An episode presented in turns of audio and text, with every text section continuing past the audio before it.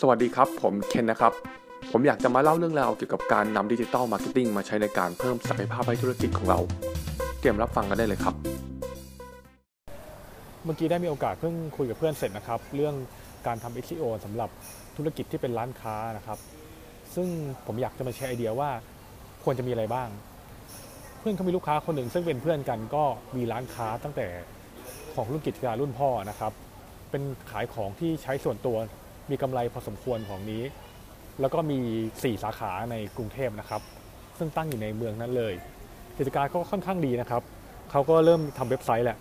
แต่ผมไปดูเว็บไซต์เขาแล้วยังไม่มีการแลงก์อะไรขึ้นมาทั้งนั้น เหมือนเขายังไม่ได้ลูกค้าจากตรงออนไลน์มาก แต่ได้ลูกค้าแต่สมัยก่อน แล้วก็ลูกค้าที่เดินผ่านร้านหรือรู้จักร้านเขาอยู่แล้วเนี่ยมาตั้งแต่ก่อนค่อนข้างจะเยอะ ซึ่งเขาอยากได้ลูกค้าใหม่ๆจากทางออนไลน์มากขึ้น เราก็เลยดูว่าจะวิเคราะห์เว็บเขาว่าจะทำอะไรได้บ้าง ซึ่งอย่างแรกเลยผมมองว่าเว็บเขาเนี่ยยังไม่เหมาะสมในการทำการตลาดออนไลน์ โดยเฉพาะ SEO สักเท่าไหร่ เนื่องจากหนึ่งขาดเนื้อหาในเว็บไซต์มีรูปค่อนข้างเยอะ และมีวิดีโอบ้าง แต่ไม่มีการเขียน text หรือเนื้อหาสักเท่าไหร่ ซึ่ง Google เนี่ยมันจะอ่านตัว text เนี่ยค่อนข้างเยอะกว่านะครับ ก็ผมเลยอยากแนะนำด้วยว่าสำหรับธุรกิจใหม่ๆที่จะทำเนี่ยควรจะมีหน้าอะไรบ้าง อย่างแรกเลยควรจะมีหน้า Home หรือหน้าแรกของเว็บไซต์นะครับ อันที่ 2 คือมีหน้า Product หรือ Service ซึ่งแต่ละ Product ของ Service เนี่ยควรจะมีตัว Target Keyword ไว้ด้วย ซึ่งจากเว็บไซต์ที่ผมเห็นเนี่ยเป็นร้านค้าเนี่ยยังไม่ค่อยมี Target Keyword ของเขาสักเท่าไหร่คำว่า Target Keyword นี่เช่น คุณขายโซฟาเนี่ยคุณควรจะต้องบอกว่าโซฟาคุณต้องมีคำว่าโซฟาแน่นอนละโซฟาอะไรในแต่ละ Product เช่นโซฟานี้เป็นโซฟาลูกตัว L เบาะหนังอะไรนะครับโซฟานี้เป็นโซฟา ยาวสำหรับนอนได้อะไรควรควรจะต้องมีคำ specific ชัดเจน ถ้ามีราคามีแหล่งอะไรต่างๆ ข้อมูลต่างๆ ก็อยากให้ใส่ไปในหน้า Product ให้เรียบร้อยด้วยนะครับ โดยเฉพาะถ้า Product คุณเนี่ยมีเขาเรียกว่ามี category ด้วยก็ผมก็อยากให้มีหน้า category ของ Product ขึ้นมาอีกหน้าหนึ่งนะครับ ซึ่งเป็นหน้ารวม Product เช่นเข้ามาหน้า category นี้แล้ว แล้วก็มี Product ให้เลือกย่อยลงไปอีก ก็อยากจะให้มีหน้า category เพิ่มมาด้วย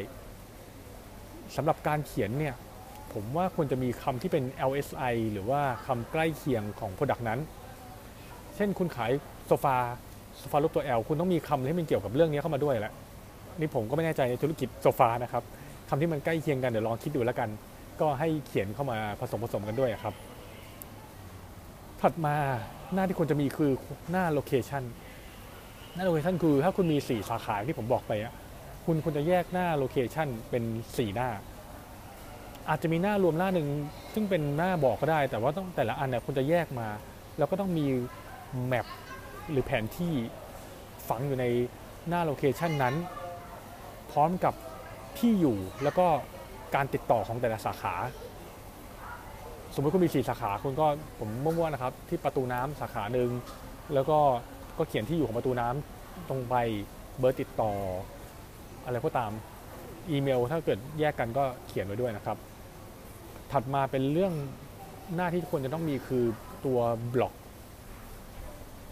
บล็อกเนี่ยเช่นควรจะเป็นสิ่งที่เนื้อหาบทความอัปเดต ซึ่งเว็บนี้ก็มีนะครับเขาใช้คำอื่นที่ไม่ใช่คำว่าบล็อก แต่ว่าก็มีอยู่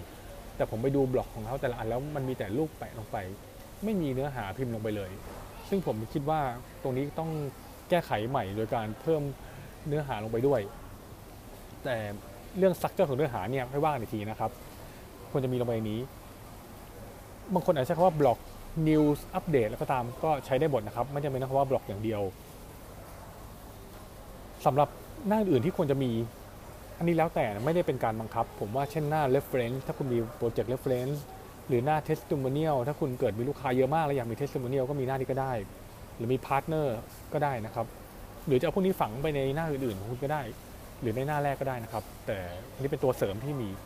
หลักๆ แล้วนั้นเว็บไซต์ของร้านค้าเนี่ยควรจะมีสิ่งที่ผมบอกไป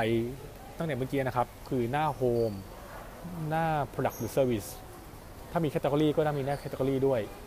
แล้วก็หน้า Location ซึ่ง Location นี่แบ่งแยกควรจะแบ่งแยกเป็นตาม Location ที่มีจริงๆนะครับ แล้วก็หน้าบล็อกหรือ News หรืออัปเดตเพื่อเขียนบทความเพิ่มเติม ถ้าเรามีความเคลื่อนไหวต่างๆ คนสามารถติดตามเราได้นะครับ หลักๆ คือประมาณนี้ ผมอยากให้ทิปอะไรนิดนึงขึ้นไป ถ้าใครแอดวานซ์หน่อยอะผมอยากให้ใส่ตัว schema markup คือมันเป็นโค้ดตัวหนึ่งที่ Google เขาอ่านง่ายขึ้นแล้วกัน ถ้าคุณเป็นร้านค้าคุณใช้ schema markup ของตัว local business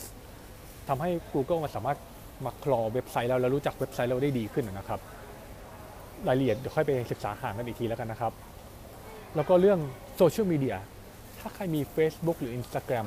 ก็ควรจะบอกไว้ด้วยว่า Facebook Instagram เราคืออะไรในในเว็บไซต์เรานะครับ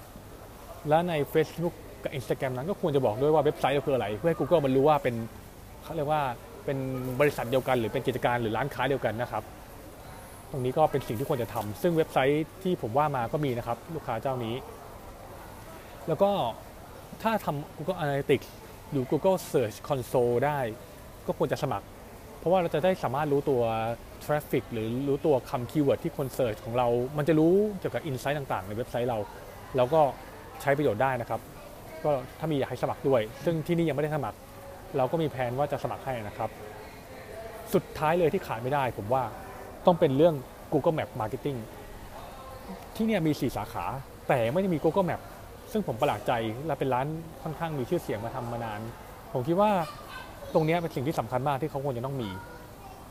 บางคนก็เห็นว่าไอ้ map โผล่มาเวลาค้นหาในเว็บไซต์เจอ map โผล่มาคิดว่าคนไม่ search กัน แต่จริงๆแล้ว หารู้ไหมว่าตรงนี้มี search volume อยู่พอสมควรนะครับวันที่เขาอาจจะหาเจอจากใน map ใน map นั้นมีรูปประกอบก็ได้รูปเราด้วยบางทีมีเบอร์โทรมีเว็บไซต์คนก็คลิกเข้ามา ผมมีอนาลิติกอยู่ด้านหลังของหลายธุรกิจอยู่ ผมเลยพอเห็นว่า Google Map Marketing เนี่ยมีประโยชน์ดังนั้นก็อย่าลืมทำด้วย แต่ทำแล้วจะแรงใน 3 อันดับแรกหรือเปล่า อันนี้อีกเรื่องหนึ่ง ซึ่งเราก็กะว่าเราจะทำ SEO ให้ตัว Google Map Marketing ให้เขาด้วยเนี่ยแหละ ซึ่งเขาจะได้ไปอยู่ใน 3 อันดับแรกในธุรกิจของเขานะครับ วันนี้ก็อยากจะให้ข้อมูลประมาณเท่านี้ ใครที่มีร้านค้าธุรกิจในพื้นที่อะไรพวกนี้